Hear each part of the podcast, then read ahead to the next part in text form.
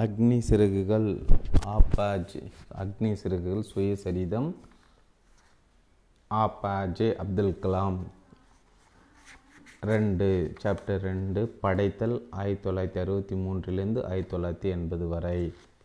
அத்தியாயம் நான்கு வர்ஜீனியா மாகாணத்தின் ஹாம்டனில் உள்ள நாசாவின் லே லேஞ்சலில் ஆய்வு மையத்தில் லேஞ்சலி ரிசர்ச் சென்டர் எல்ஆர்சியின் என் வேலை தொடங்கியது. இது அடிப்படையில் உயர்நிலை விண்வெளி தொழில்நுட்பத்திற்கான ஆய்வு மற்றும் வளர்ச்சி ஆர்என்டி மையம்.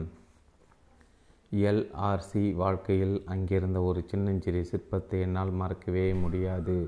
இரண்டு குருதிரைகள் பூட்டிய ஒரு ரதத்தை செலுத்தும் சாரதியின் சிற்பம் அது.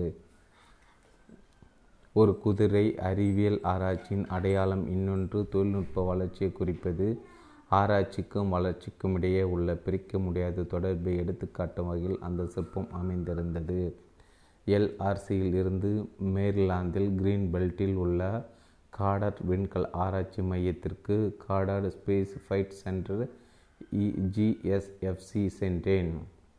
நாசாவிலிருந்து அனுப்பப்படும் பூமியை சுற்றி வந்து தகவல் அனுப்பக்கூடிய செயற்கைக்கோளை தயாரிப்பதுடன் அதன் செயல்பாட்டையும் இந்த மையம் கவனித்து கொள்கிறது. எனது பயணத்தின் இறுதி கட்டமாக வாலபஸ் பிளட்ஸ் ஃபெசிலிட்டி மையத்திற்கு சென்றேன். இந்த மையம் வர்ஜீனிய மாகாணத்தில் கிழக்கு கடற்கரை தீவான வாலப்ஸில் அமைந்துள்ளது. நாசாவின் சவுண்டு ராக்கெட் திட்டத்திற்கு இந்த மையம்தான் அடித்தளம். இங்கே வரவேற்பு கூடத்தில் ஒரு ஓவியம் பிரதானமாக காட்சியளித்தது. ஒரு சில ராக்கெட்கள் பறந்து கொண்டிருக்க. பின்னணியுடன் போர்க்கள காட்சி ஒன்றை ஓவியமாக அங்கே தீட்டியிருந்தார்கள்.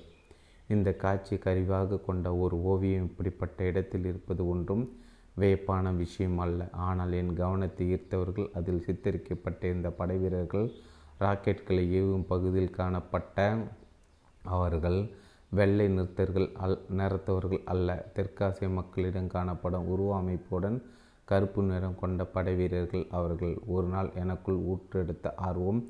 அந்த ஓவியத்தின் அருகே என்னை எடுத்துச் சென்றது. திப்பு சுல்தானின் படை வெள்ளையர்களுடன் போரிடும் காட்சி அதில் கண்டேன். திப்பு சுல்தானின் சொந்த தேசத்தில் மறைக்கப்பட்டுவிட்ட ஒரு உண்மையை இந்த கிரகத்தின் இன்னொரு பகுதியில் நினைவு கூர்ந்து போற்றப்படுவதை அந்த சித்திரம் உணர்த்தியது. ராக்கெட் போர் தந்திரத்தின் நாயகனாக ஒரு இந்தியனை நாசா பெருமைப்படுத்தியிருப்பதை பார்த்து மகிழ்ச்சி கொண்டேன். அமெரிக்க மக்களை பற்றிய எனது கண்ணோட்டத்தை பெஞ்சமின் பிராங்க்லின் சொன்ன வார்த்தைகளை படம் பிடித்து காட்டுவது பொருத்தமாக இருக்கும். பிரச்சனைகளை சகித்து கொள்ளாமல் எதிர்கொண்டு சமாளிங்கள். உலகத்தின் இந்த பகுதியில் உள்ள மக்கள் தங்கள் பிரச்சனைகளை முழு மூச்சோடு எதிர்கொள்கிறார்கள். பிரச்சனைகளை மாட்டிக்கொண்டு அல்லல் படுவதை விட அதை எல்லாம் சமாளித்து வெளியே வெளியே வருவதற்காகவே இவர்கள் முயற்சி செய்கிறார்கள். ஒரு தடவை புனித குரானில் இருந்து ஒரு சம்பவத்தை என் அம்மா விவரித்தார்கள். மனிதன் படைத்த பிற மலக்குகளுக்கு கடவுள் ஒரு கட்டளையிட்டார். ஆதாயமிடம் பணிவாக நடந்து கொள்ள வேண்டும் என்று சொன்னார். இப்ளிஸ் அல்லது சாத்தான் தவிர எல்லோரும் அப்படி நடந்து கொண்டார்கள். நீ மட்டும் என் பணியை மறுக்கிறாய் கடவுள் வினாவினார். சாத்தானிடம் என்னை நீங்கள் நெருப்பிலிருந்து படைத்தீர்கள். அவனை களிமண்ணிலிருந்து உருவாக்கினர். இதற்கு என்ன அர்த்தம்? அவனை விட நான் புனிதமானவன் இல்லையா? இது சாத்தானின் வாதம். சொர்க்கத்தை விட்டு வெளியேற கடவாய். சுய தம்பட்டம் அடித்து கொண்டு உன்னுடைய இருமாப்பை காட்டுவதற்கு இது இடமல்ல இது இறைவனின் தீர்ப்பு. அதே சாபம் உனக்கும் பலிக்கட்டும் என்று ஆதாமை சபித்துவிட்டு சாத்தான் வெளியேறியது. கடவுளின் கட்டளை மீறி தடை செய்யப்பட்ட படத்தை தின்றதால் ஆதாமுக்கும் சொர்க்கத்தில் இடம் இல்லாமல் போனது. இங்கிருந்து போய்விடு. உன்னுடைய வாரிசுகள் சந்தேகமும் அவநம்பிக்கையும் ஆட்டி வைக்கும் வாழ்க்கை தொடரட்டும் என்று அல்லாஹ் சாபமிட்டார். தற்பெருமை பேசி தம்பட்டம் அடித்து கொள்ளும் சாபக்கேடு இந்திய அமைப்புகளை பரவலாக பீடித்துள்ளது. இதனால் நமது ஜூனியர்கள் சகாக்கள் நமக்கு கீழே பணியாற்றுபவர் யார் என்ன சொன்னாலும் அதையெல்லாம் நாம் காது கொடுத்து கேட்பதில்லை. ஒருவரை மனம் புண்படும்படி பேசிவிட்டால் பிறகு அவர் சிறப்பாக செயல்படுவார் என்று எதிர்பார்க்க முடியாது. மட்டம் தட்டியும் இகழ்ச்சியாகவும் வசைப்பாடினால் ஒருவரின் ஆக்கத்திறன் எப்படி வெளிப்படும்? உறுதி கடுமையான கடுமை வலுமா வலுவான தலைமை உருட்டி மிரட்டும் அதிகாரம் கட்டுப்பாடு படி தீர்க்க வஞ்சம் இவைகளுக்கிடையே ஒரு நுட்பமான வேறுபாடு உள்ளது. இதை பிரித்து பார்ப்பது சுலபம் அல்ல. ஆனால் துரதிருஷ்டவசமாக நமது நாட்டில் இன்று ஹீரோக்கள் ஜீரோக்கள் என்று ஒரு வித்தியாசம்தான் உள்ளது. ஒரு பக்கம் இருநூறு முந்நூறு ஹீரோக்களின் ஆதிக்கம் இன்னொரு பக் இன்னொரு பக்கம் பின்னுக்கு தள்ளப்பட்டிருக்கும் தொண்ணூத்தஞ்சு கோடி மக்கள் இது மாற்றப்பட வேண்டிய நிலவரம். வாட்டி வதைத்தாலும் கடுமையாக பாடுபட்டால் தான் பிரச்சனைகளோடு மல்லுக்கு நின்று தீர்வு காண முடியும். முடிவு காண முடியாமல் எந்த காரியத்தையும் இடி இழுத்தடித்து கொண்டே போவது நமக்கு வாடிக்கையாகிவிட்டது. எல்லா பிரச்சனைகளுக்கும் முடிவுக்கு வர வேண்டிய ஒரு கட்டம் உள்ளது. வெற்றிக்கும் தோல்விக்கும் இடையே உள்ள வித்தியாசத்தை நிர்ணயிப்பதான் பிரச்சனை பிரச்சனை தான் உள்ளார்ந்த துணிச்சலையும் ஞானத்தையும் வெளிப்படுத்துகின்றன.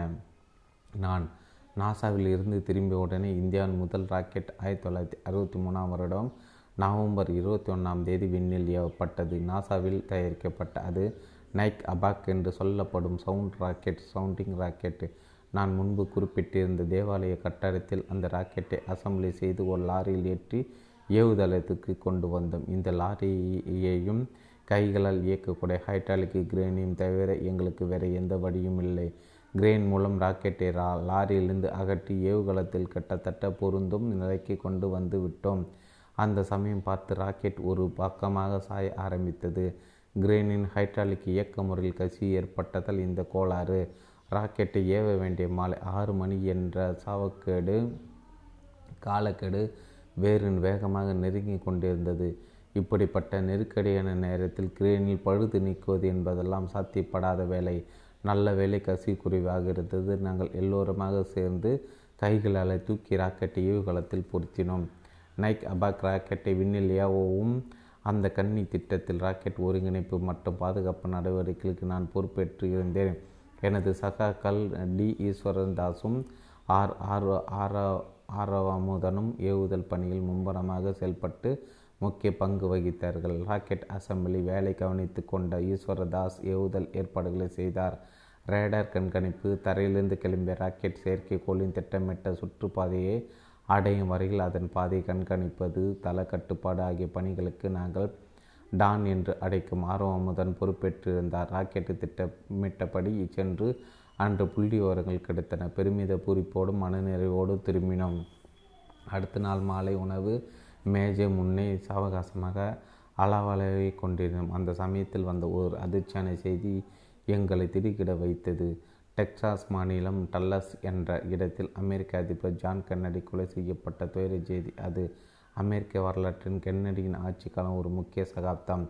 அப்போது இளைஞர்கள் தலைமை பொறுப்பேற்று அங்கு வழி நடத்தினார்கள். ஆயிரத்தி தொள்ளாயிரத்தி அறுபத்தி ரெண்டின் பிற்பகுதியில் கிளம்பிய கியூபா நெருக்கடியில் கென்னடி மேற்கொண்ட நடவடிக்கைகள் பற்றிய செய்திகளை செய்திகளை நான் ஆர்வத்தோடு படிப்பது வழக்கம். கியூபாவில் ஏவுகணை தளங்களை சோவியத் யூனியன் நிர்மாணித்திருந்தது. அங்கிருந்து அமெரிக்க நகரங்களை குறிவைத்து தாக்கக்கூடிய எந்த விதமான ஏவுகணையினை கியூபால் களம் இறக்குவதற்கு அமெரிக்கா தடை விதித்தது. கியூபாவில் இருந்து அமெரிக்காவின் மீதோ அல்லது வேறு எந் எந்த மேற்கத்திய நாடுகளின் மீதோ சோவியத்தின் யூனியன் அணு ஆயுத தாக்குதலை நடத்தினால் பதிலடி கொடுப்போம் என்று அமெரிக்கா மிரட்டியது. பதினான்கு நாட்களுக்கு இழுப்பறி நீடித்தது. கடைசியில் கியூபாவில் நிறுவப்பட்டிருந்த தளங்களை மூடிவிட்டு ஏவுகணைகளை ரஷ்யாவுக்கு திரும்ப கொண்டு போவதற்கு சோவியத்து பிரதமர் குருசேவ் ஆணையிட்டார். அத்தோடு அந்த சிக்கல் தீர்ந்தது. அடுத்த நாள் எதிர்கால திட்டங்கள் பற்றி எங்களோட பேராசிரியர் சாராபாய் விரிவான ஆலோசனை நடத்தினார். இந்திய அறிவியல் மற்றும் தொழில்நுட்ப களத்தில் ஒரு புதிய எல்லை வகுத்து தந்தார் அவர். முப்பதுகளிலும் நாற்பதுகளிலும் ஆரம்பத்திலும் இருந்த விஞ்ஞானிகள் பொறியியலாளர்கள் நிரம்பிய ஒரு புதிய தலைமுறைக்கு முன் எப்போதும் காணப்படாத துடிப்பான செயல் வேகம் பற்றி கொண்டது. ஐஎன்சிஓஎஸ்பிஏஏஆரில் எங்களுடைய பட்டங்களும் பயிற்சி திட்டங்களும் மிகப்பெரிய தகுதிகளாக கருதப்படவில்லை. எங்களது திறமைகளில் பேராசிரியர் சாரபாய் வைத்திருந்த நம்பிக்கை தான் மிகப்பெரிய தகுதி. நைட் அபக் ராக்கெட் வெற்றிகரமாக ஏவப்பட்ட பிறகு இந்திய செயற்கைக்கோள் ஏவுகலம் இந்தியன் சேட்டலைட் லான்ச் வெஹிக்கிள் பற்றி நமது கனவை எங்களிடம் பகிர்ந்து கொண்டார். பேராசை சாருபாய் நம்பிக்கை மனோபாவம் எல்லோரிடமும் பற்றி பரவும் சக்தி வாய்ந்தது. அவர் தும்பாவுக்கு வருகிறார் என்ற செய்தி உற்சாகமாக மின்சாரத்தை எங்கும் பாய்ச்சும். ஆய்வுக்கூடங்கள் பணிக்கூடங்கள் வடிவமைப்பு அலுவலகங்கள் என எங்கு பார்த்தாலும் இடைவிடாமல் எல்லோரும் பயம்பரமாய் சுழன்று கொண்டிருப்பார்கள். உண்மையில் இருபத்தி நாலு மணி நேரம் வேலை செய்து கொண்டிருப்பார்கள். அப்படி ஒரு ஆர்வம் அங்கிருந்தவர்களும் பெருகெடுத்து பொங்கியது. எதையாவது ஒரு புதிய விஷயத்தை இதுவரை நமது நாட்டில் சாத்தியப்படாமல் இருக்கும் ஏதாவது ஒன்றை அது ஒரு புதிய வடிவமைப்போ புதுவித கட்டமைப்போ அல்லது நடைமுறை விதிகளுக்கு புறம்பான ஒரு நிர்வாக ஒழுங்குமுறை நடவடிக்கையோ எதுவாக இருப்பினும் அந்த புதுமையை பேராசிரியர் சாராபாயிடம் நிகழ்த்தி காட்டுவதற்கு துடித்து கொண்டிருந்தார்கள். அவர் எப்போதும் ஒரு தனிப்பட்ட நபரிடமோ அல்லது குழுவினர் குழுவினரிடமோ பல முனை திட்டங்களை தான் ஒப்படைப்பார். ஆரம்பத்தில் அவற்றில் சில ஒன்றுக்கு ஒன்று முற்றிலும் முரண்பட்டது போல தோன்றினால் போக போக பார்த்தால் ஒன்றோடு ஒன்று நெருக்கமான தொடர்பு கொண்டிருப்பது புலப்படும்.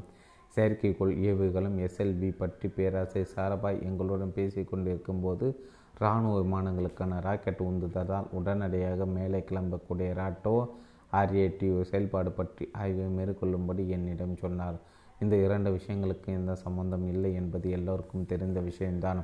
ஆனால் தலைநோக்கு சிந்தனை கொண்ட அந்த மகத்தான மனிதரின் மனதிலோ ஒரு திட்டம் உருவெடுத்திருக்கும். நான் செய்ய வேண்டியது எல்லாம் என் குறியிலிருந்து இம்மி அளவும் பிசங்காமல் விழிப்புடன் செயற்பட வேண்டியது மட்டுமே என்பது எனக்கு தெளிவாக தெரிந்தது. இன்றோ அல்லது நாளையோ ஒரு சவாலான காரியத்தை சாதிக்கக்கூடிய வாய்ப்பு என் ஆய்வுக்கூடத்தில் அடியெடுத்து வைக்கும் என்பதால் நான் தயாராக காத்திருப்பேன். புது புது அணுகுமுறைகளை கையாண்டு பார்ப்பதில் பேராசிரியர் சாரபாய்க்கு எப்போதுமே அலாதியான ஆர்வம். இளைஞர்களிடம் புதுமை தேடல் சிறகடிக்க வேண்டும் என்பதில் அவருக்கு கொள்ளை ஆசை. ஒருவேளை கச்சிதமாக முடித்து விட்டால் அதன் சிறப்பில் பூரிப்படையவும் அவருக்கு தெரியும். அதோடு அந்த வேலைக்கு எந்த தருணத்தில் முற்றுப்புள்ளி வைக்க வேண்டும் என்ற நுணுக்கமும் தெரியும். அந்த அளவுக்கு ஞானமும் சீர்தூக்கி பார்த்து முடிவெடுக்கும் புத்தி கூர்மையும் கைவரப்பெற்றவர் அவர். புதிய சோதனைகளும் புதுமைகளை புகுத்துவதிலும் அவர் ஆதர்ஷமான மனிதர். ஏதாவது ஒரு ஆய்வுக்காக மாற்றுத் திட்டங்கள் மேற்கொள்ள வேண்டிய சூழ்நிலை வரும்போது அதன் விளைவுகளை கணிப்பதில் சிக்கல் ஏற்படும். அல்லது அதன் மாறுபட்ட கோணங்களிலிருந்து சுலபமாக ஒரு முடிவுக்கு வர முடியாது. இப்படிப்பட்ட சூழ்நிலையில் சோதனை முறையில் செயல்பட்டு தீர்வு காண்பது பேராசிரியர் சாராபாயின் பணி. இதே அணுகுமுறை தான் ஆயிரத்தி தொள்ளாயிரத்தி அறுபத்தி மூணில் இந்திய விண்வெளி ஆய்வுக் குழுவில் ஐஎஸ்சிஓஎஸ் பார் பின்பற்றப்பட்டது. அனுபவம் இல்லாவிட்டாலும் ஆற்றிலும் ஆர்வ துடிப்பிலும் கொஞ்சமும் சளைக்காத ஒரு இளைஞர் குழாம் அங்கு முக்கியமான பொறுப்பு ஒன்றை மேற்கொண்டிருந்தது. பொதுவாக அறிவியல் மற்றும் தொழில்நுட்ப களத்திலும் குறிப்பாக விண்வெளி ஆய்வு களத்திலும் இந்தியாவை தண்ணீர் அடைய செய்யும் தலையாய பொறுப்பு அது. நம்பிக்கை ஒளிபரப்பி வழிநடத்தும் தலைமைக்கு அற்புதமான உதாரணம் அது. பிறகு இந்த ராக்கெட் ஏவுத்தளம் தும்பா ராக்கெட் ஏவுத்தளமாக உருவெடுத்து பிரான்ஸ் அமெரிக்கா சோவியத் ரஷ்யா ஆகிய நாடுகளின் மும்புறமான ஒத்துழைப்போது டெர் டிஇஆர்எல்எஸ் நிறுவப்பட்டது. இந்திய விண்வெளி திட்ட தலைவரான பேர பேராசிரியர் விக்ரம் சாராபாய் இந்த சவாலான வேலையின் முழு பரிமாணத்தையும் தெளிவாக அறிந்து கொண்டு வியூகம் வகுத்தார். ஒருங்கிணைந்த ஒரு தேசிய விண்வெளி திட்டத்தை உருவாக்க வேண்டியது மிகவும் முக்கியம் என்பதை ஐஎன்சிஓஎஸ்பிஏஆர் ஆரம்பித்த நாளிலிருந்து அறிந்திருந்தார் அவர். இந்த திட்டத்தின்படி ராக்கெட் உற்பத்தி ஏவுதல் வசதிகள் எல்லாமே நமது சொந்த தயாரிப்புகளாக அமைய வேண்டும் என்பதில் அவர் ஆர்வம் கொண்டிருந்தார். இதை கருத்தில் கொண்டு ராக்கெட்டுகளுக்கான எரிபொருட்கள் பறக்கும் சாதனங்கள் விமான வடிவமைப்பு விமானம் பறக்கும்போது எதிர்கொள்ளக்கூடிய விஷயங்கள் நவீன கட்டுப்பாடு தொழில்நுட்பம் ராக்கெட் என்ஜின் கண்காணிப்பு சாதனங்கள் கட்டுப்படுத்தும் மற்றும் வழிகாட்டி சாதனங்கள் டெலிமெட்ரி கண்காணிப்பை பதிவு செய்யும் சாதனங்கள் விண்வெளியில் ஆராய்ச்சி செய்ய தேவையான சோதனை கருவிகள் என இவையெல்லாம் அமதா அமதாபாத்தில் உள்ள விண்வெளி விஞ்ஞானம் மற்றும் தொழில்நுட்ப மையத்திலும் இயற்பியல் ஆய்வுக்கூடத்தில் நிறுவப்பட்டன. அடுத்து வந்த ஆண்டுகளில் தற்செயலாக பேராற்றல் படைத்த விஞ்ஞானிகள் ஏராளமாக இங்கு உருவானார்கள். ரோகிணி சவுண்டிங் ராக்கெட் திட்டத்தில் தான் இந்தியாவின் உண்மையான விண்வெளி ஆராய்ச்சி திட்டம் தொடங்கியது. ஏவுகணை செயற்கைக்கோள் ஏவுகலம் சவுண்டு ராக்கெட் சவுண்டிங் ராக்கெட்டு இந்த மூன்றுக்கும் இடையே சிறு சிறு வேறுபாடுகள் உள்ளன. உண்மையில் சொல்லப்போன ராக்கெட்டிலே மூன்று வகைகள் உண்டு. சவுண்டிங் ராக்கெட் என்பது பூமியின் எல்லைக்கு அருகாமல் உள்ள சூழ்நிலையை ஆராய்ந்து அதிலிருந்து தகவல்களை பெற பயன்படுத்துவது. இது அதன் இலக்கை விண்வெளி வெவ்வேறு உயரங்களுக்கு எடுத்து செல்லும் என்றாலும் இலக்கின் சுற்றுப்பாதையில் செலுத்தும் பணியை இதனால் செய்ய முடியாது. ஆனால் ஏவுகலம் என்பது இலக்கு அல்லது செயற்கைக்கோளை அதன் சுற்றுப்பாதையில் செலுத்தும் வகையில் வடிவமைக்கப்படுகிறது. ஏவுகலத்தின் இறுதி பகுதி இந்த பணியை இந்த பணியை செய்கிறது. விண்வெளியில் இருந்தே இதற்கான கட்டளைகள் பிறப்பிக்கப்பட்டு கண்காணிக்கப்பட வேண்டும் என்பதால் இது ஒரு சிக்கலான பணி.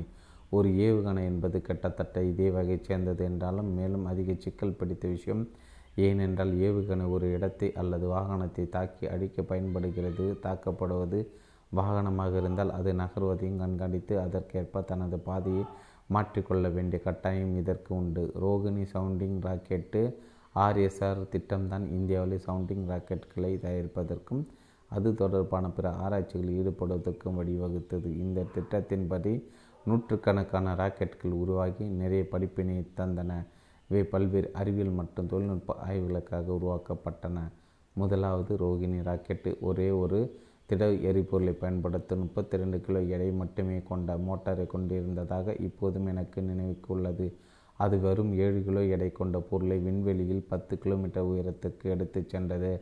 அது தொடர்ந்து உருவான அடுத்த ராக்கெட்டில் திட எரிபொருள் கொண்ட இரண்டு மோட்டார்கள் பொருத்தப்பட்டன. பொருத்தப்பட்டிருந்தன. பல்வேறு சோதனைகளுக்கு பயன்படும் நூறு கிலோ எடை கொண்ட சாதனங்களை பூமியிலிருந்து முந்நூற்றி ஐம்பது கிலோமீட்டர் உயரத்துக்கு அது எடுத்துச் சென்றது. இந்த திட்டம்தான் இந்தியாவிலே சவுண்ட் ராக்கெட்டுகளை தயாரிக்கும் அதற்கான எரிபொருளை தயாரிக்கும் தேவையான தொழில்நுட்பத்தை தந்தது. இதனால் அதிக சக்தி தரும் திட எரிபொருட்கள் பா பாலியூரித்தீன் மற்றும் பாலியுட்டேன் பாலிமர் அடிப்படையிலானவை. தயாரிக்கும் தொழில்நுட்பமும் கிடைத்தது. இதன் தொடர் விளைவாக பின்னர் ராக்கெட் எரிபொருள் தயாரிக்க உதவும் நுட்பமான ரசாயனங்களை உற்பத்தி செய்யக்கூட ப்ரொப்பலண்ட் பியூல் காம்ப்ளெக்ஸ் மற்றும் ராக்கெட் ப்ரொப்பலண்ட் பிளான்ட் என்ற தொழிற்சாலைகள் ஆரம்பிக்கப்பட்டன. பதினெட்டாம் நூற்றாண்டில் திப்பு சுல்தான் கண்ட கனவுகள் இருபதாம் நூற்றாண்டில் உருவான இந்திய ராக்கெட்டுகள் என்ற நனவாக மலர்ந்தது என்றே சொல்ல வேண்டும். ஆயிரத்தி எழுநூற்றி தொண்ணூற்றி ஒன்றில் துருக்கனஹல்லியில் நடைபெற்ற யுத்தத்தில் திப்பு சுல்தான் கொல்லப்பட்டதும் எழுநூறுக்கும் மேற்பட்ட ராக்கெட்களையும் தொள்ளாயிரத்தும் ராக்கெட்களின் உதிரி பாகங்களும் பிரிட்டிஷ் படை கைப்பற்றி சென்றது. திப்புவின் இராணுவத்தில் குனிஷ் குயிஷின்ஸ் என்று சொல்லப்பட்ட இருபத்தி ஏழு பிரிவுகள் இருந்தன. ஒவ்வொரு பிரிவிலும் ஜோராக்ஸ் என்று சொல்லப்பட்ட ராக்கெட் ஏவும் வீரர்கள் அடங்கிய அணியும் அடங்கியிருந்தது. இந்த ராக்கெட்களை வில்லி வில்லியம் கான்கிரேவ் இங்கிலாந்துக்கு கொண்டு சென்றார். இந்த ராக்கெட்களை வைத்துக்கொண்டு அதன் அடிப்படை தொழில்நுட்பத்தை பின்னோக்கி பிரிட்டிஷ் வல்லுநர்கள் ஆராய்ந்து பார்த்தார்கள். அப்போது காட்டு ஜிஏடிடி ஐபிஆர் சட்டம் ஐபிஆர் ஆக்ட் அல்லது காப்புரிமை சட்டம் என்பதெல்லாம் நடைமுறையில் இல்லை. திப்பு சுல்தானை மரணத்தோடு இந்திய ராக்கெட் தொழில்நுட்பமும் குறைந்தது. நூற்றி ஐம்பது வருடங்களாக மூச்சு பேச்சு இல்லாமல் முடங்கி போய் கிடந்தது. இன்னொரு பக்கம் வெளிநாடுகள் ராக்கெட் தொழில்நுட்பம் வெகு வேகமாக வளர்ந்து கொண்டு இருந்தது ரஷ்யாவின் கான்ஸ்டாண்டின் லிய சியால் கவுஸ்கி ஆயிரத்தி தொள்ளாயிரத்தி மூணு அமெரிக்காவின் ராபர்ட் காட்டாட் ஆயிரத்தி தொள்ளாயிரத்தி பதினாலு ஜெர்மனின் ஹெர்மன் ஓபர்த் ஆயிரத்தி தொள்ளாயிரத்தி இருபத்தி மூணு என்பவர்கள் எல்லாம் ராக்கெட் தொழில்நுட்பத்திற்கு புது புது பரிணாமங்களை கொடுத்தவர்கள். நாஜி ஜெர்மனியில் வெர்னர் வன் பிரான் என்பவரின் குழு வி டூ குறுகிய தூர ஏவுகணை தயாரித்து நேசப்படைகளை தோஷம் செய்தது. யுத்தம் முடிந்ததும் அமெரிக்காவும் ரஷ்யாவும் தம் தம் பங்குக்கு ஜெர்மனி ராக்கெட்டு தொழில்நுட்பத்தையும் ராக்கெட்டு பொறியியலாளர்களை பொறியாளர்களையும் கைப்பற்றி சென்றன. இந்த வேட்டையின் எதிர் எதிரொலியாக பயங்கரமான ஆயுத போட்டா போட்டியில் இரு நாடுகளும் வரிந்து கட்டிக்கொண்டு களத்தில் குதித்தன.